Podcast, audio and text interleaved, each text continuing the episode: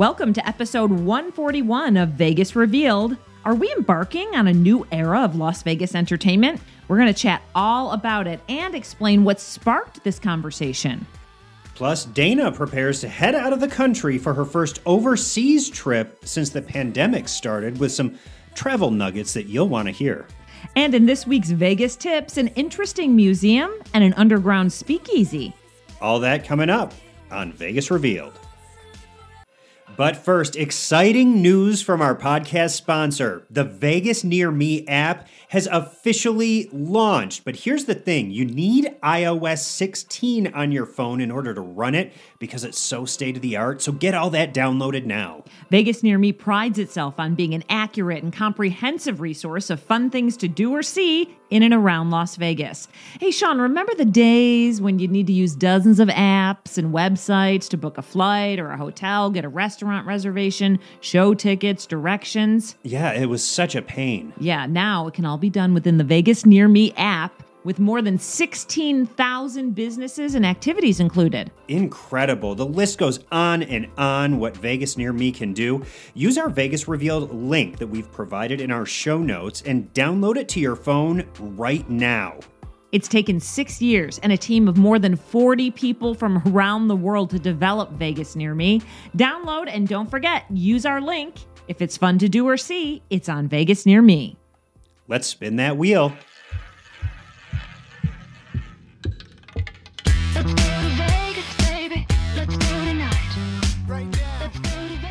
Welcome to Vegas Revealed, episode 141. Dana Roselli here with Sean McAllister. Sean, we're recording this a little bit early because I'm heading out of the country for the first time since the pandemic. I, I've been to London many, many times through the years, but I haven't gone in a while. And uh, I, I don't want to say I'm not looking forward to it, but I haven't done the like out of the country passport, Right. all that, you know, airline situation yet. So I'm getting ready to do that. So we're recording this a little bit early. Well, I was going to ask you, are you excited for this travel experience or is it something that that you're that's kind of been weighing on you a little bit? Well, I think, you know, traveling overseas is always a little stressful. The one thing that eases my mind is I was able to find two nonstop flights. Oh, good. Now, I would have never considered anything else, but when I went to look up airfare this time, I noticed there are not as many nonstop flights as there used to be hmm. before the pandemic. That's for sure. So it gets tricky because you're like, do I want to go from here to Dallas? And I'm like, no way. That just sounds awful. So I worked for a while to try and find a good price. And finally, I did. And I'm taking British Airways nonstop, both ways, which is great. And I got it for a little bit under a thousand dollars. Wow. I know. I added one teeny upgrade in there um, where you could be able to change your flight if you had to, because we own our own business. So I thought, in case any emergency come comes up, I need to switch it. I thought you were going to say I added one tiny upgrade. I have a seat that lays flat, my Yeah, own private bar. Not that, um, but yeah. And so it came out to a thousand seventy two. Not bad, right? That's great. one bag included Yeah. and one carry on, all your meals, and two nonstop flights. Not bad. Not bad at Well, all. So midweek to midweek was the sweet spot. Okay. FYI. Everything else around that, um, like Virgin Airlines, was like in the three thousands. Jeez. Yeah. So it's a huge difference. So FYI on that one. Um, I just wanted to let people know that I've got my AirTag on order. I've got a new one coming for my luggage because if you didn't hear a previous podcast we did, do not travel without an AirTag, people. If you have an iPhone, obviously, um, because you can throw it in your luggage, and that way you know and have peace of mind your luggage is with you or it's not with you. Then you won't have peace of mind, but at least you'll know ahead of time to mentally prepare for when you get off the plane. Like, so if I go to look in my phone and look at the AirTag and it doesn't say my luggage is with me, as in like underneath the plane because it's in close proximity, I'll know it's not on the plane. But at least you can figure out where it is. I put an AirTag, I don't even think we updated this, with my friend's dog who traveled overseas because I was nervous and I wanted to make sure that he got there. I'm talking it pinpointed exactly where he was at most times, if not the vicinity. It's unreal, but it's such a great thing. And they're like 27 bucks on Amazon. So get an AirTag. Also, if anyone has any tips for me traveling back and forth to the UK, please ideas at vegas revealed.com. If you're like, hey, you get through the customs line quicker doing this or you do that, let me know. I always appreciate that. Other than that, everything surrounding the trip is already all set. Well, it's good to have that peace of mind, especially when you're on a long trip like that. Um, so good. I'm glad that you're all set, ready to hop on the plane. Can't wait to hear about the trip when you're back and also hear about the the tips that that people send in for you and maybe you'll come back with even more tips Yeah, I'm sure I'll have my take on on things. i have are- no doubt that, that went right and went wrong. uh, let's hope no, nothing goes wrong. But yeah, it should be good. I mean, I've done the the trip many many times before, so um, fingers crossed. we look forward to that something else we're looking forward to is what's being called a, a new era of las vegas entertainment that's kind of the the meat of our vegas revealed episode this week and it all stemmed from a conversation that dana and i had with the producers, the creative team behind the new show Awakening over at Wynn Las Vegas. And you can go back and listen to the episode when we talked about it, but this creative team is like the who's who of entertainment creators, some of whom have been here in Las Vegas for decades and decades. Yeah, and Awakening opens November 7th. So it hasn't actually opened, but um, Sean and I went to a breakfast where we learned all about the show. And this new show is going to be narrated by Anthony Hopkins. It includes dramatic choreography, technology, like creatures, a custom sound system designed to showcase the original music score in this 360 degree theater. So it's huge. And when we were sitting there at this breakfast, uh, one of the people, and I'm not sure if it was the producer or maybe the entertainment executive from the Wynn. Anyway, we were all chatting and we said, you know, this is a new era for entertainment. And we thought, okay, this is the next, you know, Uh, what were the previous ones? So then we all started discussing like the five eras of Las Vegas entertainment. And so that's how we came up with, you know what, this would be a good podcast topic because we all kind of agreed on those eras. Right. And so history has kind of shown that every 15 to 20 years, Las Vegas entertainment undergoes a pretty seismic shift. There's a, a different feel to the entertainment. And this really all started. The first era of Las Vegas entertainment was really during the birth of the casino and the birth of the resort town. And that was back in the 50s and 60s when that that was the lounge era. That was mm-hmm. when you saw Frank Sinatra and the Rat Pack. That was when Joan Rivers was mm. headlining with her comedy act. And it was also the era when different entertainers who were performing at different properties would do popovers and get on stage at uh, their colleagues' show. Right. Yeah, and when when you say that, it reminds me when I interviewed Gladys Knight, she was telling me, I mean, that's what we did. Like when you finished your show, you were going, I mean, you would go well in, it'd be like 1 a.m. and you'd pop, you know, up to the Golden Nugget and and see Sinatra and and everyone would compare their ticket sales. She said we'd whip out like, "How'd you do tonight? How'd you do tonight?" And like they would compare whose show did better. It was kind of like a fun thing that they did. But yeah, or they would go and either sneak in and sit in the back and or go up on stage and actually make an appearance. So it was kind of a basically, I feel like a time that everyone still to this day talks about. Yes. Like, wow, that must have been cool. And it it is also something that some shows try to emulate. You know, we've had different shows recently through the last like 10 years, or they say you never know who's gonna show up, and they're trying to be like that era.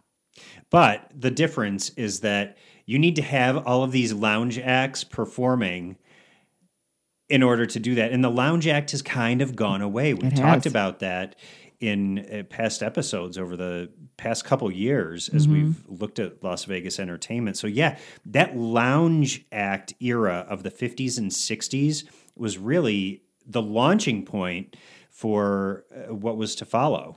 And what was to follow was Elvis Presley. it was a big deal. He was over at the International Hotel, which was then the Hilton, which is now the Westgate.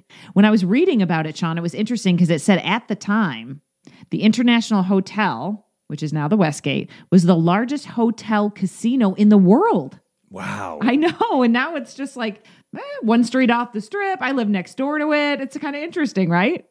And then also Siegfried and Roy. And, and what made them different is the fact that they were a huge magic spectacle, right? Yeah, because we had uh, showgirl shows. We had Follies Bergère and Jubilee. Those were like the showgirl spectacles, but we hadn't really had an entire spectacle that was set around magicians. And of course, they had uh, Siegfried and Roy had their big cats that were involved in the show too.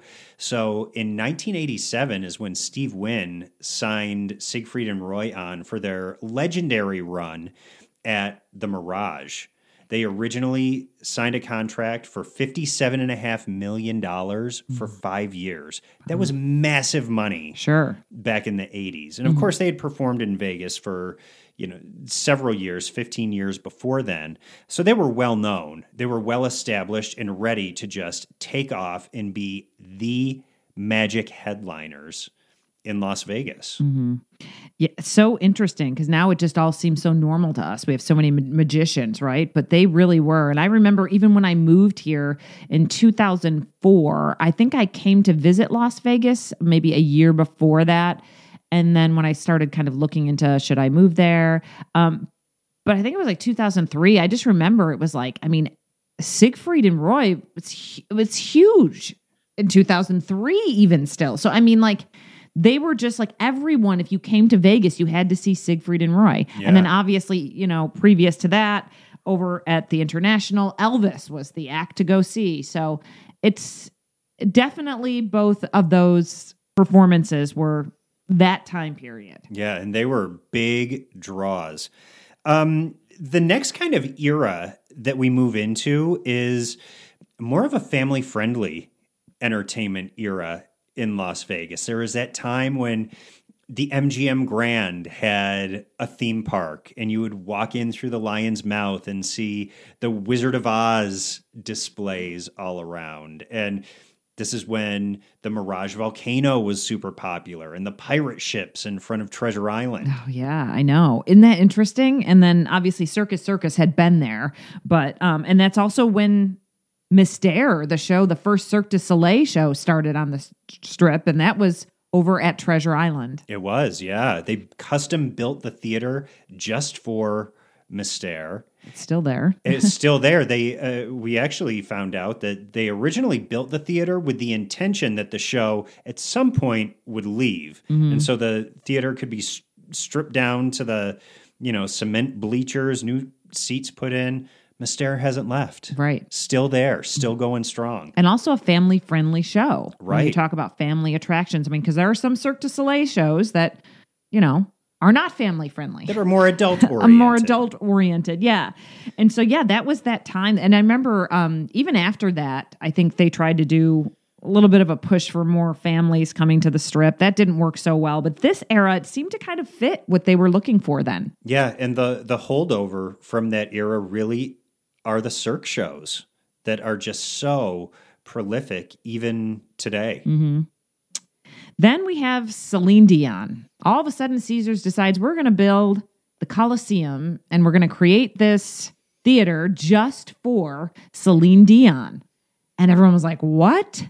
And she debuted her show a new day which had more production than some of her shows after that. So she did a bunch of shows after that but a new day had dancers and costumes and this coliseum was built for celine dion. It was almost like Celine Dion was in the middle of a Cirque du Soleil show.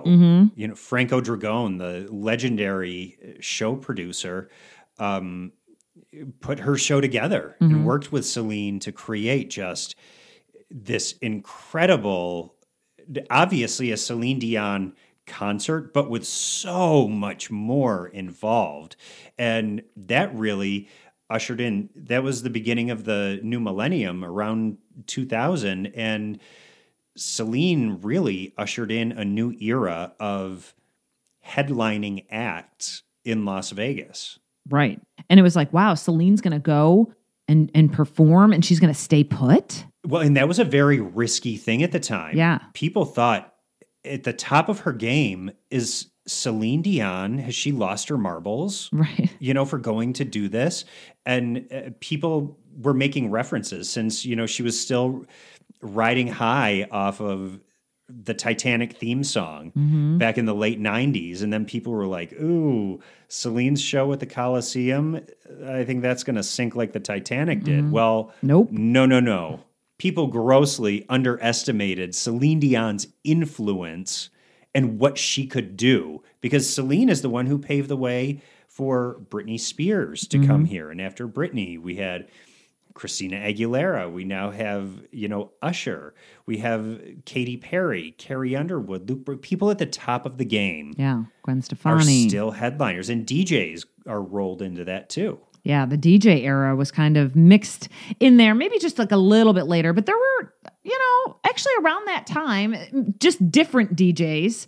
And then I feel like we piled on more and more and more DJs over the years through Yes. that era, but um Still the same concept. same concept, right? Yeah, that became popular. Um, it's so interesting, and so that whole time period was just you know evolving in that kind of way, and then obviously people coming here like Celine did, not in their retirement years, not like I'm coming to end my career here and I'm just going to move and stay put. And no, it's like I'm going to come and I'm going to do a residency and I'm going to be committed. But then also for a couple months, I might go tour and then I'll come back and do more shows. And, you know, and that's like you said, when, you know, a whole slew of other performers at the top of their game decided, well, I can do this too. And hey, I wouldn't mind not traveling all around Yeah, no and just kidding. yeah just hanging out in las vegas for a little while.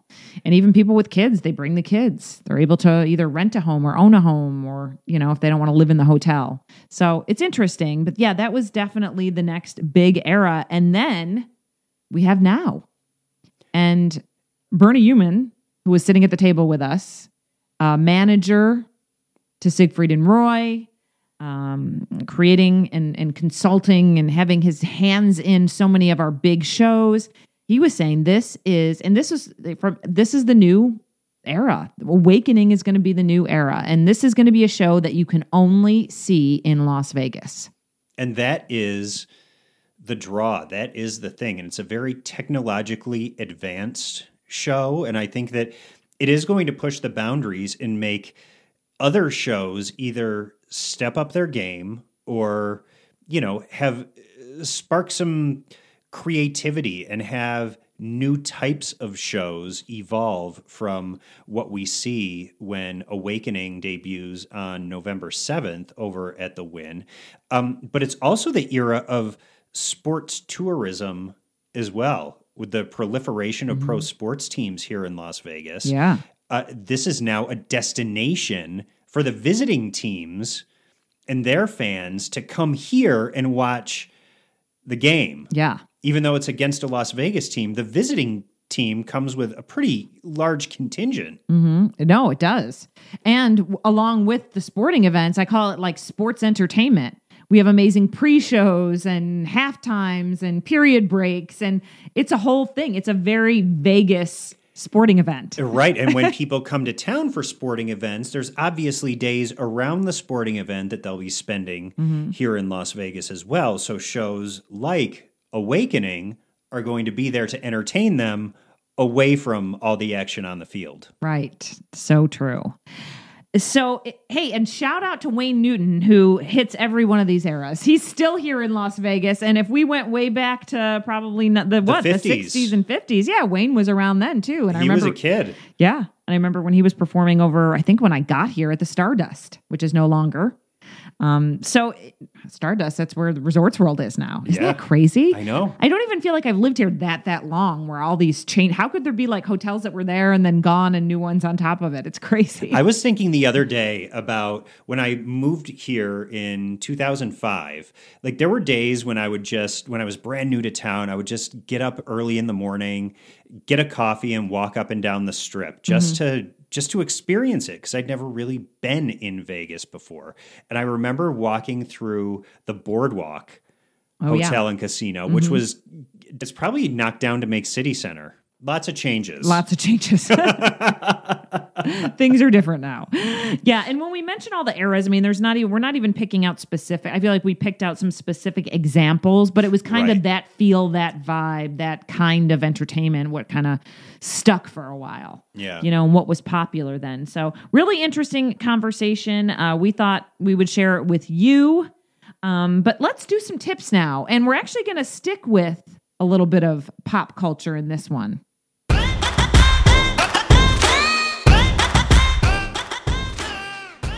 We were recently on assignment with our company, Insightful Media, to do some work over at the Atomic Museum. And when we were over there, we saw their, their pop culture display and realized how ingrained atomic testing and atomic culture is with Las Vegas. It was so interesting because I knew a little bit, you know, being in the news business and living here in Las Vegas, in Nevada for so long, but I learned so much at this museum. It's over near UNLV, okay? So it's right near the strip. And it's the Atomic Testing Museum, but there was a lot of exhibits that there is, I should say, because it's still up and running. And they're actually trying to attract more and more people and let people know about this. But they have like this whole pop culture exhibit that we learned a lot about. And it was so interesting to me that there were actually like atomic testing bomb Viewing parties. viewing parties. and, and and we were like well so like now there's like you know boxing and ufc parties and watch parties but there were like watch parties and viewing parties. And people would stand on the roofs of hotels and watch this and they would pour drinks and and there were cereal boxes that had the atomic bomb. There was miss atomic bomb. There was all sorts of culture surrounding this and it was it's just a really interesting museum that I wanted to put in tips today to make sure that everyone knows we have this. Go explore. Yeah, and it's on East Flamingo, not too far off of the strip. So, an easy uh, Uber or taxi ride or Lyft um, if you're in town visiting, or if you're a, a resident, it's easy to you know get over there as well. Yeah, and I wonder how many people even know. To, you know, if you don't know, we had atomic testing here in Nevada. yeah, and a, a whole industry was built because of the atomic testing here. So it is really cool. Uh, there's uh, some people who work over there who volunteer who are actually involved in the work that went on at um, the Nevada test site. So there's firsthand Yeah. information that you can that you can glean from the volunteers over there as well. yeah, it's a, and it's a large museum, It is. and they have a lot of stuff, real stuff. Some replicas, but mostly, you know, a lot of the exhibits are really taken from that time. So go check it out if you get some time. Hey, something you wanted to mention was the speakeasy over at the Mob Museum because we were chatting. We are saying maybe a lot of people don't know about this. It's an underground speakeasy inside the Mob Museum. Right. And the Mob Museum also highlighting another era of uh, Las Vegas that is very storied and you know remnants of it is now resurfacing out at Lake Mead as the water level drops.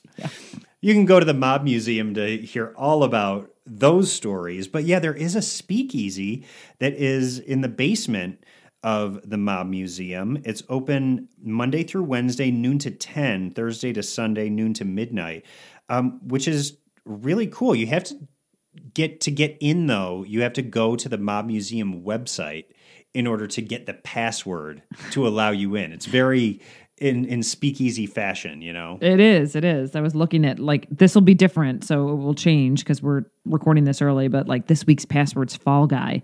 Um, you have to be 21 and over, obviously, to go. But a kind of a cool place if you've never been. First of all, go check out the Mob Museum. Then remember, you know, go have a drink after. There's a full bar, cocktail menu. They have weekly live music, so it's it's really fun.